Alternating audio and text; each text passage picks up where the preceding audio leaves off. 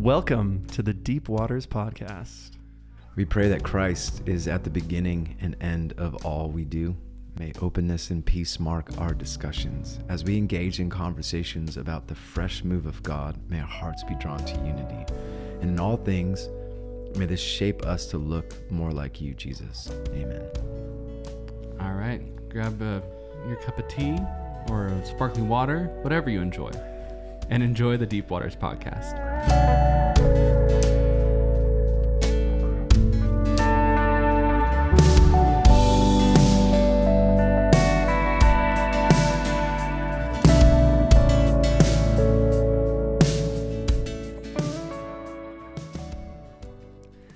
Well, thank you everyone for joining us today. We're joined by a really special guest that we're stoked to have with us at River House this weekend. So stoked. Darren Rouanzoin. He's a pastor of the Garden Church in is it the garden or just garden? Just garden. Oh, excuse me. Drop the the. Drop the the Garden Church in Southern California. Uh, used to be Long Beach, now it's OC. Yeah, it's in Huntington. Okay. I honestly don't know a whole lot about, Just like California? miles south. but I've heard about yeah, it. Yeah, sounds like a gorgeous place. it is terrific. Yeah. And I I can just speak for all of us I know when I say that we've been incredibly privileged to have you with us and your Mhm. family this weekend. And everything that you've been depositing into our community is something that we're for sure going to be chewing on that will shape us and I think already has shaped us Mm. just in the past 48 hours. So, like, so excited that we have this opportunity to expose more of your wisdom to the whole congregation. And, um, yeah, we're just grateful that you're expending so much energy for our sake. Oh. Thank you. Well, I, I the feeling's mutual. It does feel like God is uniquely joining our communities together, our friends, you know, our I love you, pastor. I love this church. It was so Mm. incredible to worship last night cuz Mm. it just felt like I was home, which is, you know, not always the case when you travel. Yeah. Um, but you guys are an incredible church, so I'm delighted to be with you guys. So Excited for this Praise Deep Waters God. podcast. Let's go. Heck there yeah. you go. Yeah. No, I'm I'm still just like sifting through all that was last night, and then we've had the staff leadership day today. And I told Benjamin I feel like I'm just kind of balancing a Dr. Seuss like amount of things. Up, uh, there's like an umbrella holding a, a, a fish bowl and a bicycle somewhere in there. I'm just like, okay, what do I got to do with this? So I don't know if this podcast is gonna really let me do that very much. So, right. but uh, I think I think we'll hopefully dive into some of the stuff you talked about Sunday night Great. which would be great. It's so fun. I maybe just to dive right in, have a question. Yeah. if that's cool. About well, what what you talked about that seemed to stand out to me really well in your sermon in real time was last night. I don't know when podcasters are going to be listening to this, but um, you said, or you were contrasting consumeristic Christianity with radical discipleship Mm. you used so much terrific language to help us think about like what one lifestyle looks like in contrast to the other Yeah. and how we can work our way towards um, deforming the discipleship of the world in order to be transformed into the discipleship of Christ. Really, Yeah. everything you said was so moving. I'm wondering if there's someone who, after your sermon, suspects, oh no, I think I might have more consumeristic Christianity in me than I hoped to or even Yeah. realized. yeah. Um, but I don't really know where to start. Mm. Um, what would you say to that person? Yeah. Truth be Oh. told, I am that person. Yeah, no, but I I- think all of us I- should be. I have that. a friend that Yeah, there's someone I know. for sure. um, hypothetical situation, of course. Of Yeah, I, I love that question. I mean, that's the heart of it, right? Like at the end of the day, we're all we're we're all swimming in this culture, and this church moment has created a kind of Christianity that can easily be, be identified with like the consumer Christian that I labeled. Um, so that that's more of a confession of my own heart, and I just need you know as we even I share this, I'm not the expert. I'm somebody who's trying to walk with the truth of the scripture, the truth of what I see in discipleship, and move people towards, you know, move them down the road, one little dot at a time. Um, you know, if if someone's like, oh my gosh, confronted by that feeling of like I need to move towards radical discipleship, you know, looking at the list of seven, it's a lot. You know, it's a lot of things. Um, Yeah. I would start with just saying, why don't you read scripture? What was, I, let me be more specific. Why don't you pick like a gospel, Mark, and just begin to ask the question, like, how do I read this as a disciple? Because that's what it was intended for, right? So Mark is writing for disciples. So if this is not just, okay, a story about Jesus, but this is actually an historical theology, right? So this is what happens so you know not just what happened, but what to do. That's that's the gospel of Mark. So I would start by reading that. Maybe just a chapter a day. Like if you're not reading at all, start with a chapter a day and ask the question, what do I do now? in light of what I'm reading in the Word of God? And how do I model my life after the lifestyle, after the teaching of Jesus? I would start there and just do that every day for 16 days in the book of Mark. And then go to Luke and, you know, pick that one up. And there's 20 something, 24 days. Um, and just read a chapter a day and just begin to piece together like, okay, am I allowing the scripture to direct and form my lifestyle? I would like to like frame something like I would say biblical formation is so needed in our culture today. That's like two words I'm putting together. But the idea of allowing the scriptures to form how you live. Mm. That's a big one, you know. So mm. the contrast to the word of God directing the affairs of your life would be your personal interests. So how often do our personal ideas, um, ideologies, whatever they are, how often are they in conflict with the scripture. They're probably like if you just do a little bit of work, you'll see like, oh my gosh, like my personal preference drives me. My desire for more food drives me. My desire for consuming more stuff is actually the motivation for much of my life. But if you just start integrating, okay, I, am just reading a chapter a day, asking the question, Jesus, what does this mean for me today as a disciple of Jesus? You might get more formation than you think. Wow. Just basic. I like that you I mean, I don't know that you explicitly said prayer in that, but you just even modeled it by saying, read Mark and then ask Jesus, what does this mean for me? So there's there's reading scripture that is never yeah. not open to yes. well, that's, inspiration. And and let's be specific. So like, you know, you read you should learn how to read scripture. We should study scripture. We should meditate scripture. We should memorize scripture. We should uh, we should read lots of chunks of scripture. We should take bits and pieces. Like there's not like one way. And when you're reading it for devotion, like you asked the question about discipleship, why not read uh, Mark as a discipleship book? You know, how does this how does this how does this direct my life? Wow. And asking, inviting Jesus into that conversation as you read a story, you know, that was intended for that purpose. It will do something to you. Mm, that's good. Yeah, I like the way of thinking that of like Mark as a discipleship book. Even I just didn't even know that was like there the difference between the different gospels written for different reasons. Perfect. Yeah. Per, yeah. Know? Absolutely. And Mark was the first to be written, and so it's written by John Mark um, with the dictation, I suppose, of Peter the apostle. Mm-hmm. So you have John Mark writing under the authority of Peter for the purpose of disciples in Rome. So you have a quick, fast, like it's a very fast-paced yeah. book, and and it really is like a, a discipleship pathway. It's like, hey, the disciples don't know who Jesus is for eight chapters. You get to chapter eight, he's the Messiah. Great. Now that you know he's going to go to the cross. And it's just like, mm-hmm. okay, what's going on? Like, yeah. but you read that in the lens of how do I live in this moment of culture huh.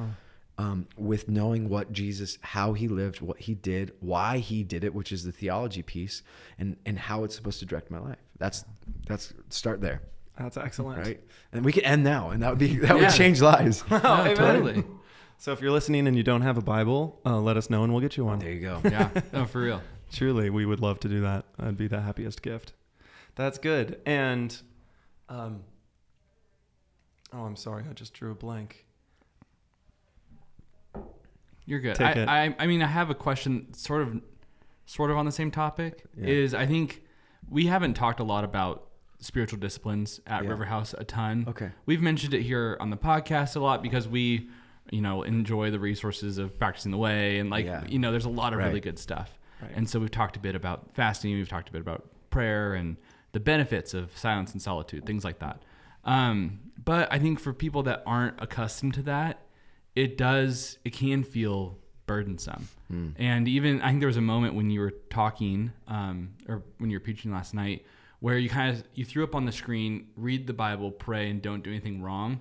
I think part of half the crowd was like, "Yeah, that's that's the way to live." Yeah. And the other and and there even got some like amens in that section, and I was like, "Oh, I think he's actually going to turn this on a little bit." But for those people that are like, you know, this is all you got to do. Yeah. Adding all this other stuff on there, how is it? Right. I don't know. I guess the question mm-hmm. does it? How does it not feel burdensome Totally. or legalistic or those kinds of things? Yeah. I think, I mean, part of me, I go to Galatians and I look at the the temptation of the church is to do two things. Uh, it's to turn the grace we've been given, you know, into religion, right? So the Judaizers turning back from the grace towards the law, which would be turning spiritual disciplines into how you work your way to Jesus, right? So Oh, yeah. Dallas Willard says grace is not opposed to effort; it's opposed to earning. So doing the disciplines is not going to give you performance, you know, medallions or whatever it is. Like Yeah. it, it's actually uh, you partner in grace in the process of becoming like Jesus through the power of the Holy Spirit. Um, but the other temptation is just to reject any sense of for- training or formation at all, and you indulge in the freedom you have. Right. So th- those are the two ways we go. We're like, we're not going to do anything at all. We're going to turn it into religion. The way forward is through the power of the Spirit, walk in the Spirit, keep in step with the Spirit. But I think in many ways, by omitting the fact that Jesus anticipates you being a disciple, you, you can't um, you can't just believe. In my opinion, you can't just believe that Jesus is the Messiah and then keep on living your life the way you lived. Yeah. It requires a radical transformation, a radical overhaul in that. In the same way that okay, you uh, you're single and then you get married and now you have a brand new identity. You are a husband. And you have this whole new set of responsibilities. You move from a single uh, you know living with roommates um, you know you're completely independent you're dating but you you live separate from your spouse or your soon to be spouse. And then you you get married and now you have all these new responsibilities. You have to pay rent just you two. You have to uh, pay for insurance and your me- all the medical yeah. and all all these things right? Um, i remember when i got married it was like i was 23 22 i was so young. But like i realized when i got married there was an entirely different way of existing with somebody else right? Like Oh, yeah. it, we wash the sheets every week like once a mm-hmm. week you wa- i didn't do that as a single dude. Like like like there was a particular brand of toilet paper that was required in a household. Like it was always the cheapest. And there was a way it went on the toilet paper roll. Like apparently mm-hmm. there's a way right? Like mm-hmm. and i mean joking jokes aside Yeah, like toilet paper and you know sheets being washed there's way more going on in marriage. But I wasn't, I had to learn how to live into that identity. Like the pastor said, you're a husband, you know, kiss, kiss your wife. I'm like, I had to, I didn't have it down. And my singleness wasn't out of me all the way. Right. Like, so I have an introverted wife and all of a sudden we're like hanging out, just her and I five nights a week. I'm like, you're killing my social life. What's going on? Like, and I had to navigate this new identity with new responsibilities mm-hmm. and new requirements. In the same way, discipleship is like that. You say yes, and your your life is a certain way because it's been formed by a cultural perspective, your world, your history, your your context, your family system, all of that, and then you slowly begin to grow towards Christ likeness. Now, prax- practices or spiritual disciplines, or I like to say a, probably a more helpful word is like counter formation practices. Like mm. if the default setting is being formed and discipled by the world, then we have to see our life as this counter formation, meaning that we're set in a direction and now we're going to learn to do another thing. So if you've learned to play basketball, for example, you learn, I talked about this, like you don't get really good at dribbling for the sake of dribbling. You get good at dribbling to play the game. You don't get really good at doing free throws, um, or or you know, stay. You don't just stay focused on staying in between the lines so you don't go out of bounds. You learn in the beginning the fundamentals so that you can play the game without thinking about it. I see spiritual disciplines as that. So everyone's different taking on fasting or taking on prayer a certain way and because someone else did it a certain way it, it needs to ebb and flow based on your personality based on your stage of life based on um, the way you connect with God. Some people love to study the Word and go deep for hours in the Word. Some people will take long walks and pray and talk to God. There, there's all all these different ways we can integrate formation into our life and practices of Jesus into our life. Um, like one thing that I struggle with is being in a hurry. Hmm. Like so, John Mark wrote a great book on this, mm-hmm. and but there are disciplines associated to helping you slow down. Yeah. and it's called like in the church world it's like the discipline of slowing. And i remember my hmm. spiritual director years ago was like all right these are the practices you're gonna you're gonna do. You're gonna choose the longest line at the grocery store every time. I'm like i'm so efficient. I'm like calculating the you know how many people have what in their their their baskets and you know Oh, i would go to the fastest way or driving. I'm so good at maneuvering and getting there Mm-hmm. faster. And he's like you're gonna take the slow lane the entire time and not change. Like these these Yeah. are like what is going on? It's like Mr. Miyagi, wax on, wax off. You don't know. You're learning how to do a counter attack if you've seen Karate Kid, the Yeah. original. Mhm. Um, Yeah. You don't know what you're doing, but that's what it's doing to your soul. It's shaping you to do the things that Jesus would do without having to think about it. That's what spiritual disciplines are for. That's so good.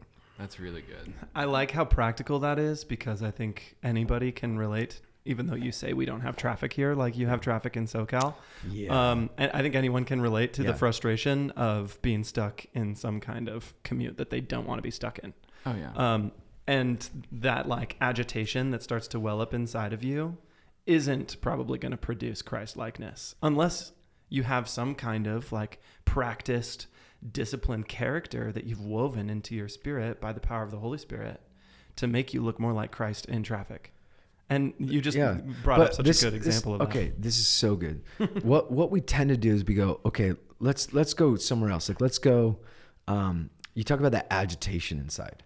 Let's talk about how how agitating it is to have new children, like brand new babies, that wake up in the middle of the night, that don't that fuss and they they make a mess and their little kids are professional mess makers they don't always listen like that agitation that you might have driving is probably exacerbated as a young mom or a young dad right mm-hmm.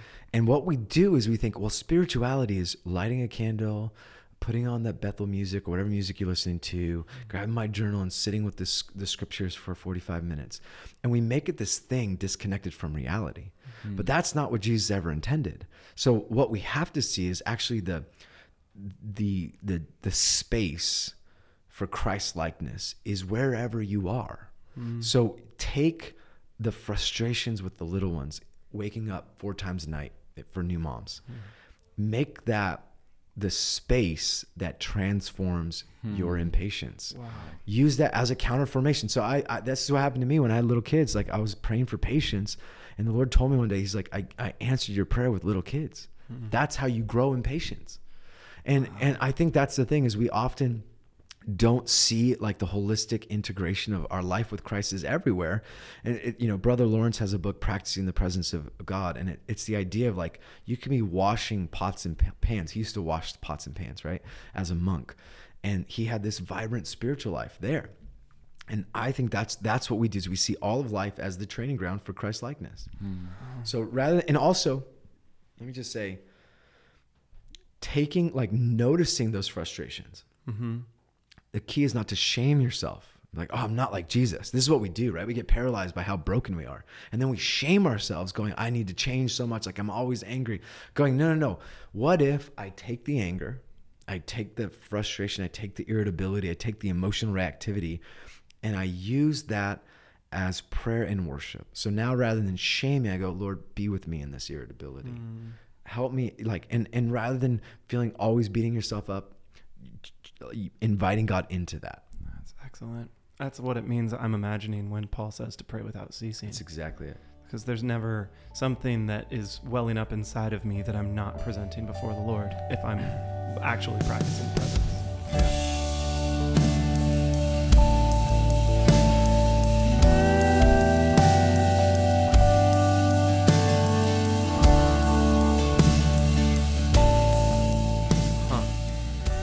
That's excellent and so practical. It- it- you can't be a Sunday Christian, uh, which, like as another term for that consumeristic Christianity. Yeah. Because wow, the Lord is so pervasive and it's holistic. Yeah. Um, when I, whether I'm running or I'm frustrated about how expensive the shoes are that I want to buy or something. It was like, well, let me actually be encountered by Jesus in that moment. Yeah. Because I'm thinking the life of um any Christian that is operating in some kind of Western consumeristic mindset, um, maybe we have a veil over our eyes where we can't even really see, Hmm. like the trance that sometimes the world has gotten us into. Yeah. Like um, we don't always see the formation that the world has um, has had over us that Yeah. now needs to be deformed, um, which I guess is why we need community. Like, what would you say to a person who says, I, "I'm sure that I need a lot of help, but I don't Mhm. even know what areas I need help in"? Yeah. Yeah. Uh, well, first of all, yeah, I don't think you can follow Jesus without community. So I, I think there's like a lie in the individualistic, narcissistic society and culture we are gr- swimming in um, that that makes you think you can do me, myself, and Jesus. Like that's not even a Mhm. thing. You know, in the Bible, is so clear that if you are if you are a follower of Jesus, you're you're you're the bride. You're part of this body, and you need to be belong to a body, and so you need to be belong to whether that's. I think everyone should be a part of a local church, even if it's a house church. Like, be a part of a local body. People who have different opinions, dress differently, think differently. They're not, you know, coffee dates with your preferred person. There are people good. that that do two things. Like community will always biblical community will always bring exposure and encouragement. Mm-hmm. So exposure is this is there's they're, they're holding a mirror up. So it's in the same way that marriage holds a mirror up. We need to do better at this, especially for our single brothers and sisters. Like they need to be in covenantal community where people have access to give them feedback. Mm-hmm. So, hey, like I, I joked about this on Sunday, but uh, what I see in a younger generation is the inability to allow their yes to be yes. Like, like that's a biblical command from Jesus. Like your yes is yes, your no is no. What I see is a maybe culture that will hold out for the best opportunity. So they'll say yes and they will change any minute. You know, they'll text last minute, I'm not going to come. And that's a character flaw.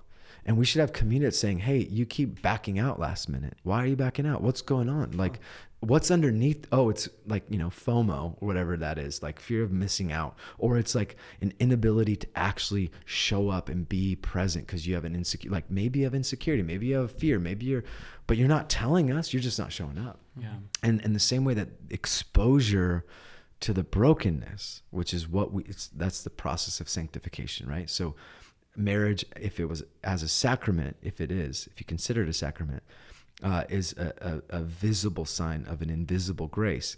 And it's designed to help you become the person you're designed to be in Christ. So, your husband or your wife become part of the process, part of the growth strategy Jesus gave you for becoming like him that community should be like that for all people. And then encouragement is the other side where they just speak life. This is what I see in you. I'm encouraging you. We live, if you think about culture, we love to cut people and bring them down and criticize. And the church is designed to affirm and encourage. That is the language of the kingdom of God. So mm-hmm. we just speak life and destiny into people. So real biblical community is calling out the brokenness, saying, I see this, and you're being okay with the fact that you're being called out. You know, like you're you're consuming so much. Like I have a group of friends that hold each other accountable. And the way we do this is like I I have a friend who's like, "Hey, I've noticed the way you are hard on one of your kids. I just what's that about?" Calls it out when we're hanging out. Hey, uh, we bring we bring an encouragement. Like one of my friends was discerning buying a, a sprinter van. He's like, "Hey, would you be in this process? We have a commitment to if we spend us over a certain amount of money, we have to bring it to each other before we buy it." Wow. because we want to be held accountable to the way of the kingdom. So, and and there are times when it's like, hey, not right now. We said that, and there are times when it was a process, months of waiting and praying together. Like, yeah, go for it. And that's where we get. That's where we grow, right? You're mm-hmm. giving people access to your life, and then you become a better person, or not a better person. You become more fully alive. Whoa.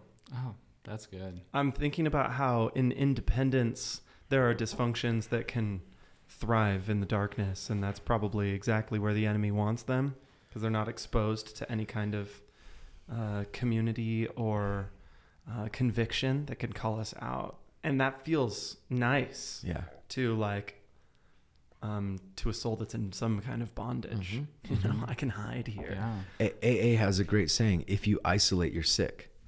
Wow, that's great. So I think the church should have the same expression, right? If you Totally. isolate, you're sick. Because I'm imagining that in our hyper individualistic culture, like what you just said about submitting your financial decisions to an accountability group to hold you accountable to the ways of the kingdom, there there would be a lot of people that would say, "Whoa, that's so invasive," or like, uh, "I don't think that other people should have that kind of say in what I do with Yeah. my money, like what is Mhm. rightfully mine." And so, even just in you giving that as an example, I think there's an opportunity to expose a way of the world, a way of like our Western financial individualism Totally. w- with the way of the kingdom. Well, yeah, that's a great point. Um, you know, we think disci- Jesus wants to disciple us in our spiritual lives, right? So we we I I have these like gospels that I love, but the American gospel is the compartmentalized gospel. It just keeps Jesus with my spiritual life. He what Jesus wants is your whole life, right? He wants to disciple you in your marriage and your parenting, in your singleness, in your sexuality, in your dating life, in your finances, with your time. I always talk to our church about like you got to see your discipleship like an audit. If Jesus was to audit your financial statements or audit your web browsing, would the world see Jesus? Wow. Like that's how we need to see our allegiance to the Lord. Like we are talking about being formed as people, not spirits. Like we're not like Casper the friendly ghost. Like we are living, physical, embodied, incarnational followers of Jesus, and that requires a holistic approach to how we follow him. So the kingdom should be expressed in every aspect of our soul. Oh, this is brilliant. Yeah, this is so good. I I uh, am married and have a two year old. And Praise God. praise God. Let's he go. also just got married like three weeks ago, four weeks ago. Awesome. Yes. Yeah. So you're gonna have all those things happen to you. Yeah. Toilet paper. You'll see. I promise. I'm gonna clip out that part just for him to listen to Yeah, on repeat. truly. Just repeat. but yeah, I'm. I think one thing that you uh, touched on during our staff time, uh, and I'd love for you to kind of touch on it here, was about how, um, kind of this this entitlement that creeps in as I deserve this, I and like the and for spiritual disciplines like this victimhood of like I don't have time to take care of myself kind of a thing. Um, when talking because life gets busy, you know, and like that's what I we we're kind of just fighting for right now is life is busy. It doesn't feel like we have ten minutes alone at home or just like our families at home. So like, Yeah. how have what ways have you kind of shaped your life and rhythms Yeah. you've picked up in your own family to That- kind of help make this all happen? Well, let me just say, anytime you are talking about rhythms, like life stage matters. So, like parents of preschool age kids will have the hardest time, mm-hmm. no matter what, in the church, in spirituality. And you just need to. There's a book called Domestic Monastery by Ronald Rolheiser. You have to read that book. we give it to all of our new parents. It's basically this idea of spirituality through parenting. But like so you will have less time to care for your soul. So like you have to develop a rhythm. Like what time am I going to bed? What time am I waking up so I can be alone with the Lord? Do I do a workout? Like eating how like you you have to structure your time more intentionally because you basically are at the will of a two year old. And that's that's that is reality. Mm-hmm. But also that is your spiritual growth, right? So Yeah. Ronald Rolheiser talks about how the the young the mom of a young child is getting the kind of self denial that monks get. Wow, yeah. because you know the monks would have a bell ring and they would go to the next thing. It was the prayer hour or the work time. And a mom of a little a little kid a two year old wakes up in the middle of the night. They have a bell ringing you know? Mm-hmm. They have a bell ringing every time they need to nap or change a diaper or Yeah. you know eat get another snack for the fifth time. They're not eating lunch. They're eating five snacks. Like it doesn't make Oh, sense yeah. you know? Like so mm-hmm. Take that So take real. all like this is that romans Yeah. 12 like take that as a, make it a living sacrifice. Wow. right? So take that as your spiritual practice. Now growing and stewarding your soul requires an intentionality. Like mm-hmm. we all have 168 hours a week. No one gets more no one gets less. We are all have equal amounts of time. Now those that have you know that are single have more time than those that are married. Those that are married um, w- without kids will have more time than those with kids. And the more kids you add the more less freedom you have. That's a Yeah. reality. Don't see it as like oh like one of the problems we have is like i just i deserve my time. Yeah. right? Like culture is all about this. Like you get what you deserve. Like you, you know, it's like it's all about it's it's all about you. Yeah. And they think, and one of the things I see in parenting, I'm just gonna say it, and you can edit it, is like the victimhood of parents. Yeah. Like it's the trauma of parenting. Like we're like mm-hmm. traumatized as millennials when we become parents. Like Wow. the goal is not Yeah. yourself in your life. Your goal is Christ likeness. And if you get the gift of having a child, like you you are now, you get the privilege of stewarding life. Like you didn't you did that. You Yeah. chose that. Mm-hmm. And all the consequences come with that. And make that the best possible gift you can give. Yeah. Like being a father, a loving, present father to a child is what this world needs to see. Mm-hmm. So make that like make that your ambition. Make loving your wife an ambition and your goal. Make loving your children an ambition and a goal over making sure I get to like hang out on Call of Duty. Like I don't understand. Yeah. Like that's the priorities warped in this world. So I would just like really on. get your values and your heart set. And as disciples of Jesus, we don't have time to waste. Mm-hmm. Like we That's don't have good time to waste. Yeah. And as long as we're playing like church games, consumer Christianity, yeah, you can you can be upset, you can figure it out. But if you're a disciple, you don't have time to waste. Would you? Boom. I love that, and I feel like there's an ocean of depth even in that phrase. As a disciple, you don't have time to waste. Could you unpack Yeah. what you mean by that? I mean, it's Ephesians, right? So I'm just quoting Paul. Yeah, let's just read the Bible. let's just read the Bible. Um, so Paul says this in Ephesians chapter five. He he says um, he says make the most. He says be careful then. Verse, verses 15 of chapter five. Be very careful then how you live, not as unwise but as wise, making the most of every opportunity because the days are evil. And then it goes on, therefore, do not be foolish, but understand what the Lord's will is. Do not get drunk on wine, which leads to debauchery. Instead, be filled with the Spirit. Yeah. Like, so I think about this regularly. Like, as a, this letter, Ephesians, is unique to all the epistles, right? So it was a circulated uh, letter without like one specific place. Um, so he's not writing in response to something. It's like his thesis for the local church. And in there, in chapter, you know, four, five, and six are like what we do in response to what God has done as followers of Jesus. And, and he's instructing the church on how to live. And this little line is like, hey, be careful then how you live with and he talks about being full of wisdom and making the most of every opportunity. You see this sense of urgency in Paul where he he knows time is running out. He knows that the the window for for ministry is is unique and and there's not a sense of like this church life exists just for me to hang out and en- enjoy it. yeah. Sure. I I think he lives with this impulse for mission, like Mm-hmm. This commissioned sense of I'm here for a purpose. And I think what we've done is we made the commission optional, Yeah. right? And we've made following Jesus a self project where Jesus exists for my betterment and pleasure, hmm. not I am the Lord's and he is mine, not he is the king and I will follow his leadership. We're, we're, we're building churches to make it convenient and comfortable.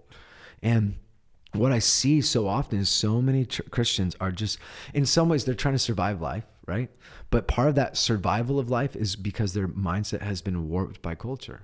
So they see like parenting mm-hmm. is so hard, and they and I get it. Parenting is the hardest thing I've ever done. Yes, it is so hard, so much sacrifice. It's not easy to give your life away. That's what you do when you parent, but don't be a victim to it. You got you you have a child, like go for it, or you know they we struggle to do hard things as millennials and gen z it's even harder. Like we are all about comfort and convenience. Like mm-hmm. we don't there's i don't want to over i'm not overstating. I don't want i'm making a generalization but it's so clear like doing hard things and de- recognizing that faith is a journey that requires hardship and trials like it's promised by jesus it's, it's promised by the book of james like we just have to embrace that life is going to be hard. Yeah. accept it Mm-hmm. and we can do hard things. And mm-hmm. then organize our lives around the calling as disciples of jesus versus the comforts and pleasures of our of our culture. And i think that's a big shift. So if you're not bought into being a disciple don't do that. Why would you want that? But if you recognize that that's what he's called you into this is what he's inviting you into. This is the commission life that all followers of jesus are commissioned to but we've just made it a lot easier in the church because we've we've made discipleship the least common denominator. Like let's just say a prayer and then you just keep doing your thing. That's never where is that in the Bible? And that's hard for people to hear. Yeah. So this will be controversial. It's not in the Bible. So what's in the Bible is radical discipleship.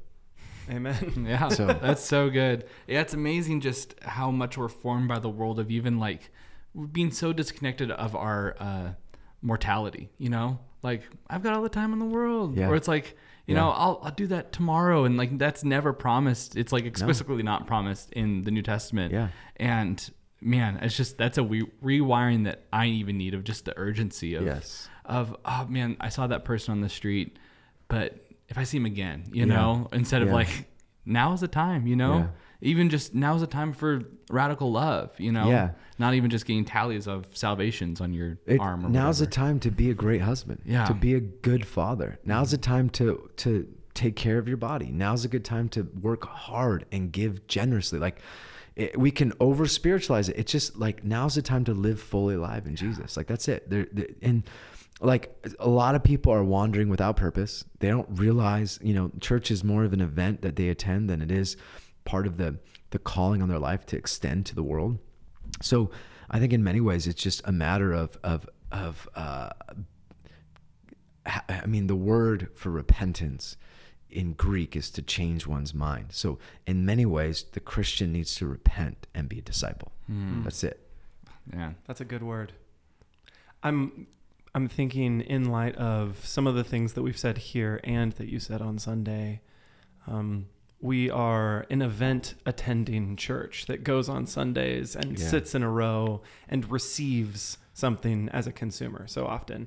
Or we think, man, I'm actually going to be like pretty devout in my faith and choose to read spiritual books and Yeah. listen to spiritual podcasts and consume more content. Mm-hmm. Um, one thing I've wondered, even like to make it practical, because I love John Mark Comer and his everything that's happened at Bridgetown Yeah. and um, where Bridgetown has gone even since he stepped away and done practicing the way. Um, he always would say at the end of a sermon, "Everything's up at practicing or at on our website. Yeah. Um, this is the spiritual discipline of the week that relates to Yeah. this teaching. So the now what was Yeah. given from the pulpit. Right. Um, this is where the rubber is going to meet the road for this sermon. And I always wondered if I was in that church, how much buy in would it feel like there actually was? Like, are people actually engaging in those disciplines and those practices? Um, as a head pastor that's like going after that in Mm. Yeah. a church, um, how much buy-in do you feel like you have from your congregation? Right. Do you think you look at a room full of consumers when you're going after this all the Yeah. time?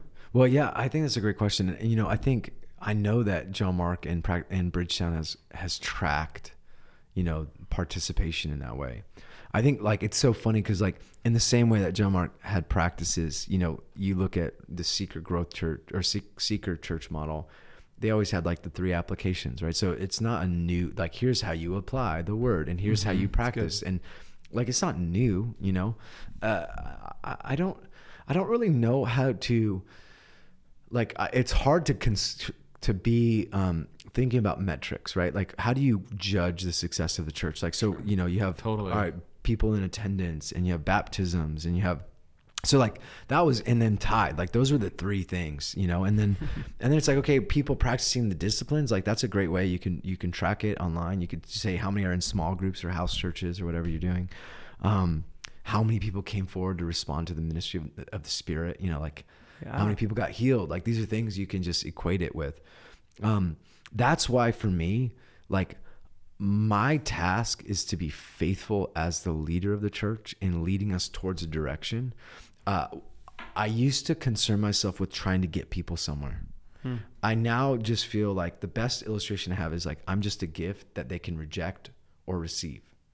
So rather than being obsessed with how do I track who's really doing it, I'm really trying to be obedient towards modeling a lifestyle. And so my track tracking is how many disciples have I made personally. Mm-hmm. So I have disciples that are making disciples who have made disciples that have made. I mean, we're talking five, six, seven generations, right? So, and and it's not as programmatic. I don't I don't think that you would see that. It's not as like okay, well, I'm tracking all that. It's it's a life to be followed. Like, if you judge the success of the New Testament churches um, based on the letters, you're like, man, these are epically failing churches. Like, major sin in Corinth, you know, major sin in Crete. Like, we're talking like Galatians is pre- freaking preaching the wrong gospel. Like, uh, there's so many issues. Like, Ephesus has problems. Timothy's fixing like different cults. Like, so you, like, okay, how did they judge it? There's not like a simple way. and like, you're like, I want to be a New Testament church. Like, okay, well, Peter led a different style than Paul, hmm. than John. Like, it, it- we try to really simplify it, but at the end of the day, it comes down to like obedience and it comes down to faithfulness and it comes down to life transformation. I think we just, all we are doing is planting seeds. That's excellent. And I guess another thing that I'm hearing from you that is currently convicting me. oh, you're good. You're good. No Take worries. Okay.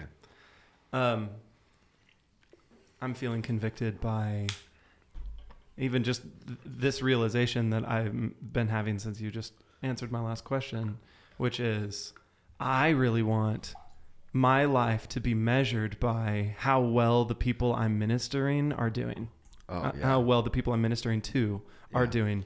And there are so many people, maybe this is more a realization for a minister than just the lay person, Mm, but mm. maybe it's for all of us because we're all called to be disciple makers.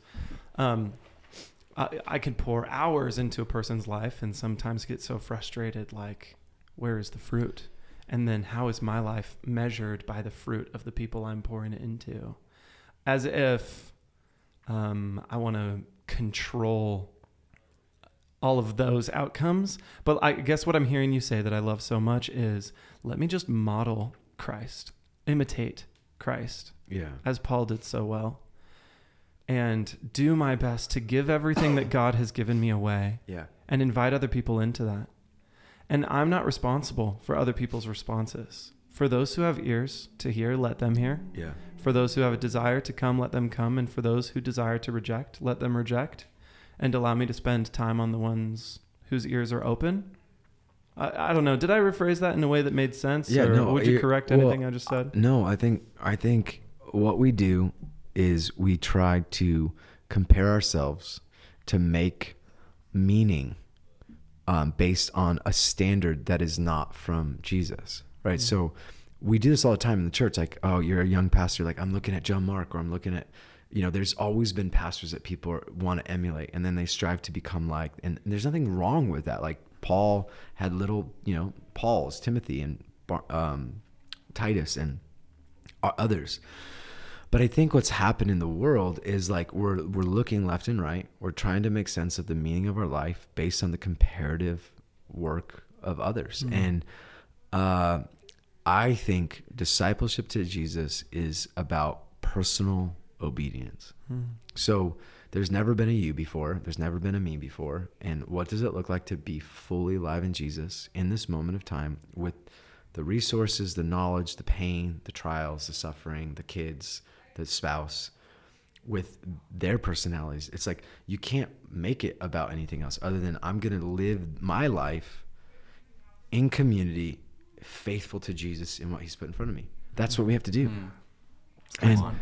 And and we gotta we have to stop comparing. We have to stop playing like a scorecard game of mm-hmm. performance and and invite Jesus into the ordinariness, the mundane, and live from there. That's so good. That's contentment, by the way. That's where you get contentment.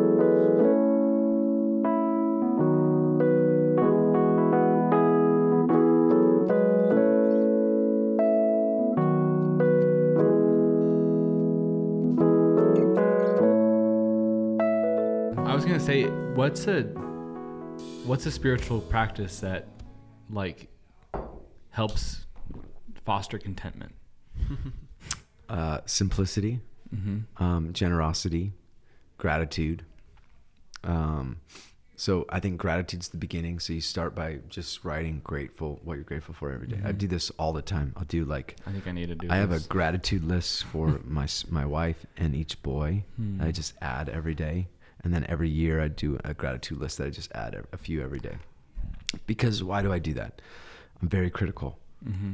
So my counter formation to Yeah. criticism and negativity is gratitude. And gratitude is, you know, thanksgiving is a sacrifice to the Lord. So I'm recognizing that it comes from the Lord. Like the gift of my wife, I need to have eyes to see because, you know, 16 years of marriage, you know, leading a church together, like you can have a lot of hard things that you experience and you lose the eyes to see what is good. Yeah. Um, simplicity is a big one. You know, Mhm. most Christians don't want to do that in the West. Yeah. We're obsessed with consuming, and so l- putting limitations on what you consume as a at first season is important. Uh, and then I, I, I, this is so weird, but like most Christians, I think the stat, the statistic is two point five percent of regular churchgoers tithe. Mm-hmm.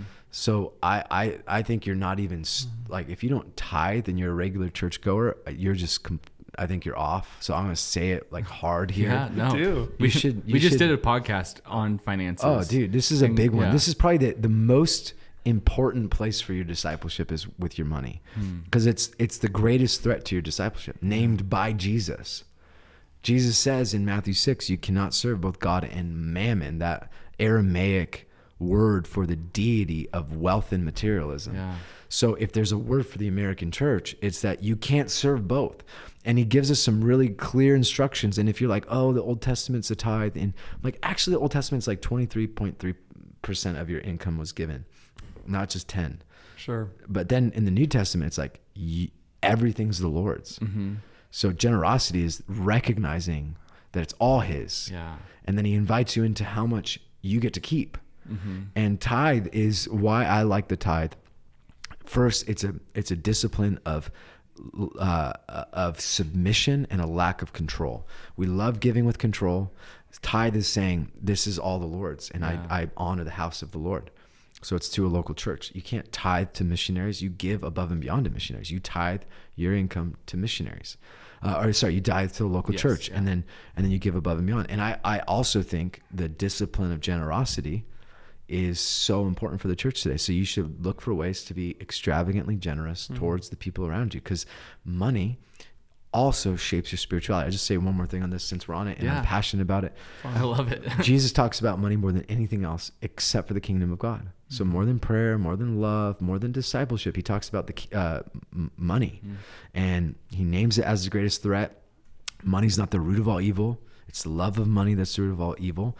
But in our discipleship, in our context, like being free from being owned by our stuff is a powerful tool mm-hmm. right? So it's a powerful tool when you're like, none of this is mine and it's all stewarded on behalf of the Lord. Like you will see, you will see wealth and you will see stewardship and you'll see generosity. You'll see the kingdom expanded because generosity is at the heart of God. Ah, so good. I, obviously, I like this one. So No, it's that's so good. It's it's poignant to what we've been talking about, even on the podcast, Truly. over the past you know month. So Mm, that's great. cool. I you brought up the third. Do you want to talk about the thirty percent? Oh yeah. Yeah. Okay, so this is something you said this morning. So Yeah. the average parishioner hadn't heard it, but I thought this was so fun. You said one of our rules at Garden Church yeah, is that on Sunday you tip 30%. yeah, Um, which just triggered a bunch of questions in my head. You Yeah. said one of our rules. I'm like, oh, fun. Do you have a lot of rules? Uh, um, I and mean, like, what yeah. values inspire those? And do you feel like the church gets behind it? Yeah. Yeah, I, I- I, have an extraordinarily generous church. They every time there's an opportunity to give, they give above and beyond generously. So I- had this thing happen where we were talking about generosity, and I, Mhm. was, I just had practices for generosity, and it was around Christmas time, and I'm like, man, you know, I think uh, I felt like the Lord was like, start tipping 30%. And I, I invited our church into it. And I went to a, a restaurant and I ended up tipping 30%. And they asked me, do you go to the garden? And I was like, how crazy is it that someone spotted Yeah. me as a gardener because of my tip? and, and then it became like this ongoing thing where we're always saying like tip 30%. Like in general, it's like we want to give above and beyond. We want to be known by our I generosity. love and that. And so, and and there's so many ways our church gives, um, but that's just like an easy one. Like, so there's seasons where like, hey, if you can't do that, don't go out to eat. Go out to eat less so you can do that. And that that was kind of what we were training people in in the in the discipline of generosity. But yeah, I mean, we have a rule of life we we we've created over the years, and so there are rules or um, rhythms, you know, things we care deeply about. Like we we pray for the sick every Sunday. Like that's a rule, you know. You know, we we believe um, like all the things I'm talking to you about. Like they have been integrated into the life of our church over the last 14 years. We we believe um, that the the values we we we talk about have to be behaviors we live out right? So so we don't want to just we, we practice hospitality as a rule you know? We all these things. When i talk about honor you know the way i get our church to honor guests is to bless them you know? Like uh, i told you the story today about the missionary that came in visiting. I'm like i had no idea who was in town and he shows up on a sunday and it's like normally we'd take an offering we'd like take treat you know treat up his family and like we give gifts to the families that are full-time missionaries in the overseas and I'm like dude how did you not tell me you were coming? Like there's a whole thing we want to so i'm like i just put him on stage and put his venmo up. I'm like i'm gonna make it happen. Like and people venmoed him you know and he received thousands of dollars from from a, a spontaneous offering. So good. um, those things are what keep us you know grounded and so there's a lot I love that. Oh, and that just bolsters the sense of unity in your community, I imagine. It's like, man, we are in this work of kingdom together. yeah And when you throw radical generosity at that missionary and see all of your brothers and sisters around you doing the same, yeah um, I imagine there's this really inspiring sense of this is us laying the bricks of the kingdom yep actively. yeah You recognize you're a part of something so much bigger than yourself. It's Huh. so good. I I have a kind of it's not it's still kind of on this rule topic, but it's something that I've been mulling over and with the news about the loneliness epidemic that Yeah. we've seen and and just we're kind of really starting to see the um, the negative effects of social media even. And I'm curious like do you feel like we might need to start be thinking about rules sort of around Oh, yeah. how to interact with it? Is, yes Do we interact with it as Christians? Like that's Yeah. kind of a question that I'm pondering right now. Well, okay. Here's what's hard. Um, because this is something I have a love hate relationship with. I've debated. I've taken seasons. I call it the digital desert. Like every Christian should take a digital desert season and get off all forms of media. We do this regularly as a staff, as a whole church. We got off in 20 last year. We were off social media the entire year. We didn't use it as a church. We didn't. We didn't um, use it as an organization. And we told our whole team, everyone, to get off. Part of that is just to to recognize the power of technology. Like I, I think actually we do as church leaders, we need to create like uh, some some framework on how Christians should engage in technology, right? Like Yeah. AI is changing the world. Um, we know social media is harmful to our health. Like there will be warnings, you know, things pop up on apps like like the the skull on cigarettes. Like there will be health warning in in our time. I think in, in the future, you can put it here on this podcast. I think in the future there will be a generation that looks back on our unrestricted access to this kind of technology, like Yeah. we look at our grandparents smoking cigarettes. Mm-hmm. I, I think it's that. I mean, I think because we know, like, so is it g- good? I mean, there's some good things about it yeah. it, it it's helpful. I'm not going to argue that it's not like the the information and the access and these things are cool, but you know, the health studies that are out there undeniable that if you're 13 to 18 lady, a, a woman, a girl, 13 to 18 years old, it is dramatically harmful to your health Yeah. like young kids, you know, dramatically harmful to your health. We're seeing the impact of this these platforms to the next to a younger generation. So yeah, we know it's harmful. So therefore, yes, we should be engaged in how do we engage Yeah. with technology. Um, like we need we need to think about these things deeply and have kind of a philosophy of use. Like I think every parent should not allow their kids to have a phone until 15 or 16 years old. Um, I'm saying that that's dramatic, but Yeah. there are there's so much evidence of the harmful impact phones have on these kids. Totally. Like their brains are not fully formed. Like I know what it's like to grow up when the iPhone was released. Like Oh, I was yeah. I was an adult when that happened. Like I mm-hmm. know like there I lived without social media most of my life and then now it's such an obvious thing so there's a generation growing up where this in, this thing is inside everywhere. Yeah. So I do think we're going to have to talk about it in the same way we've talked about other things, LGBTQ, like how do we engage in all the conversations? We need to think deeply about these. Even if we disagree, we need to have this discussion about it That's and good. disciple people into wholeness. So Yeah. In so many ways, it seems like our the church at large is just discovering. Like you say, it's a new frontier digitally, um, and we're going to look back when we have more experience under our belt and think, "Oh man, did we handle that poorly?" Yeah, I'm gonna say something because I think just to to name some things like we are having conversations about certain cultural things. 2008, you know, in the church, and the conversation was so naive. And I, you know, and I look at what's gone on in culture now, and it's a different conversation. It's Yeah. completely different. We, we we can talk about technology like social media or AI right now and be like, oh, you know, hopefully optimistic. But I think what we don't understand is there will be a point in our church in the next season where we'll have to tell people you don't bring your your robot to church Yeah. Mm.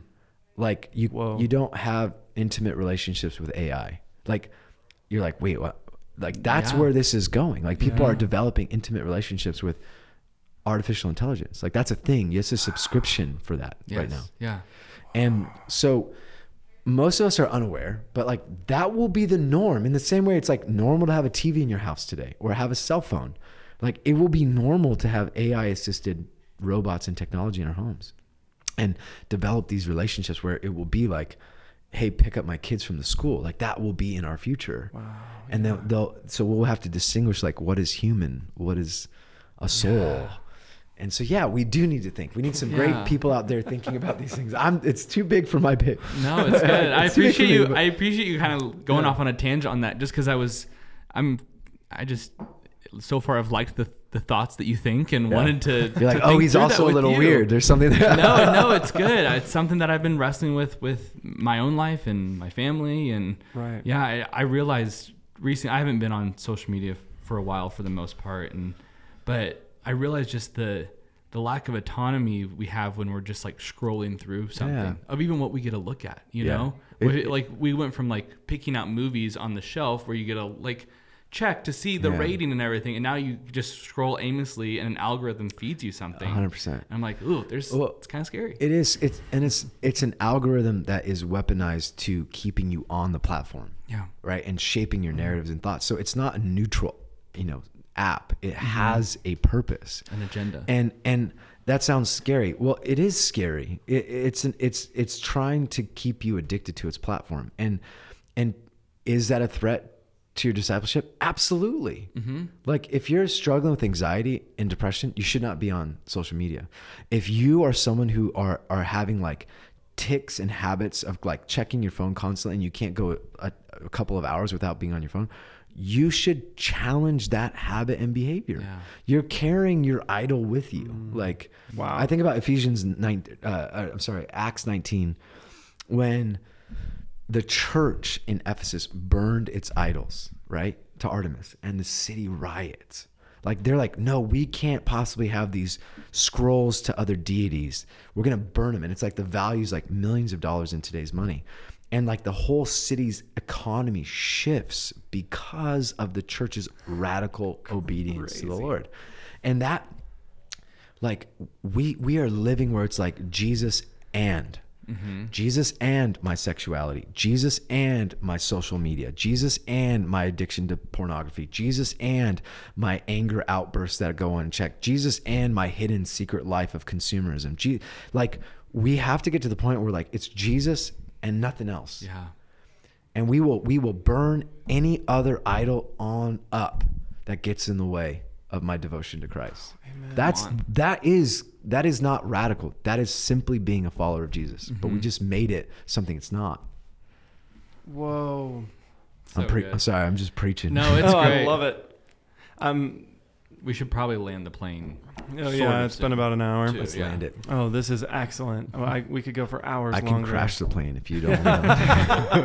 Oh, that sounds exciting. No, I'm just curious to know what that would look like. oh, I well, I think at one point you used that description like I'm carrying. I forget if this was on air or not. Dr. Seuss. All Like the- yeah, Yeah. the Dr. Seuss yeah. amount of things that doesn't look like it should even balance because I'm over here thinking, oh no, I'm one of those people that doesn't tithe because I think it's legalistic and now I'm feeling convicted. Or, uh, wow, I should be fasting once a week Be- or twice a week. Don't do it. That's my least favorite.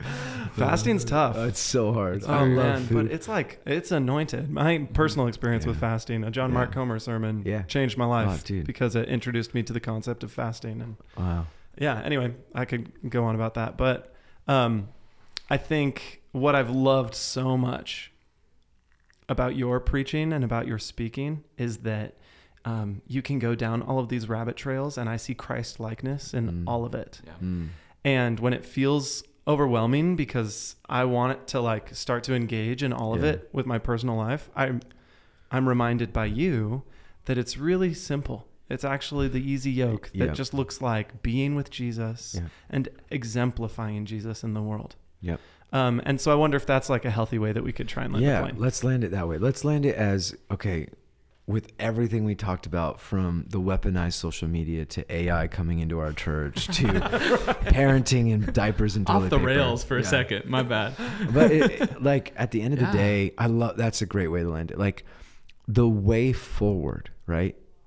It is following Jesus in your life, right? So for some of you, you've been doing this for a long time. Reading lots of scripture is easy. For some of you, reading a couple of verses is where you begin. Start read the Bible, go on a walk, pray to God. Like that can be it. And God's going to bless whatever inch of your life you hand over to him. Mm.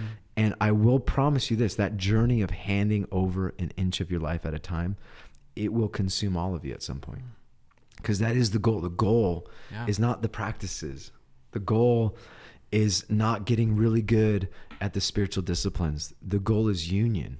The goal is being transformed to fire. I love this this parable or this story from a desert father. It goes something like this. This this um, student comes to this this monk, this father, and he says, "I followed my little rule. Like I read my little book, the Bible. I pray. I do my little fast. As far as I can tell, like this is all I do." And and I'm paraphrasing this, and the the leader responds and he simply says, "Why not be totally transformed to fire?" And it's just this awareness, like we we do these things thinking that that's it, and the goal is absolute fire. The goal is being set alive. And so, if we get stuck in the practices, man, stop. Like, go on a walk with God. Like, if the Bible is causing issues right now, I re I love reading scripture. Like, maybe there are seasons where you just do prayer walks. Like, don't be so hard on yourself. Give an inch at a time to the Lord and and dedicate that inch. So, That's excellent. yeah, That's a good way to that we can. wrap it up, I think. Mhm. Great. Yeah. Wow. Man.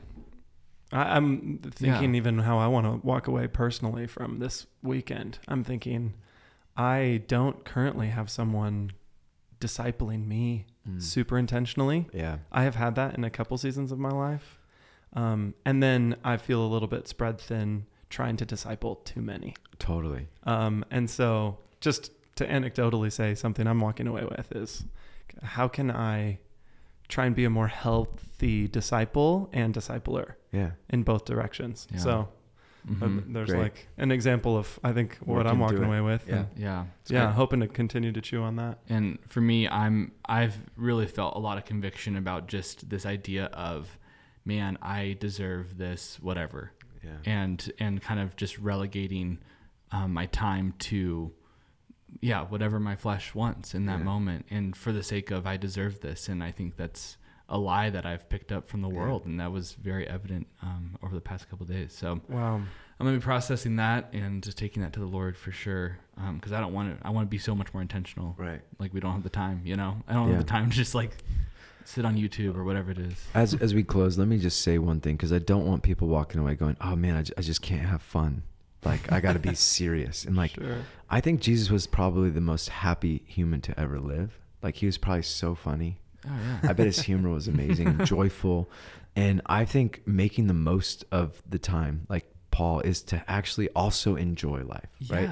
Totally. Enjoy meaningful relationships, enjoy great moments with your families, with your roommates, with your friends. Like Mm-hmm. enjoying life is spiritual discipline, right? It is that's like so good for some of us it's like all we do is work but i think some of us like i'm about to head on vacation so that's Mhm. perfect and i work hard my family we work hard we homeschool we lead a church together we travel and teach and I think I need the discipline of jo- enjoyment, just slowing yeah. down to enjoy, you know. And and I think some people are listening, going, "Oh man, I'm so wound up." Like, yeah, actually, you need to enjoy life. So let me just say that. That's a good That's word. excellent. That's so good. Wow, and we bless that enjoyment, trusting that the Lord is going to meet you right where you need to be met Oh, I love with all the laughter Yeah. and the fun wrestling with your boys. And yes, Yeah, and trust that there's good health yeah. in the midst of all of that. And uh, we're just really overwhelmed with gratitude for you being a part of our weekend and Yeah. a part of our family. yeah.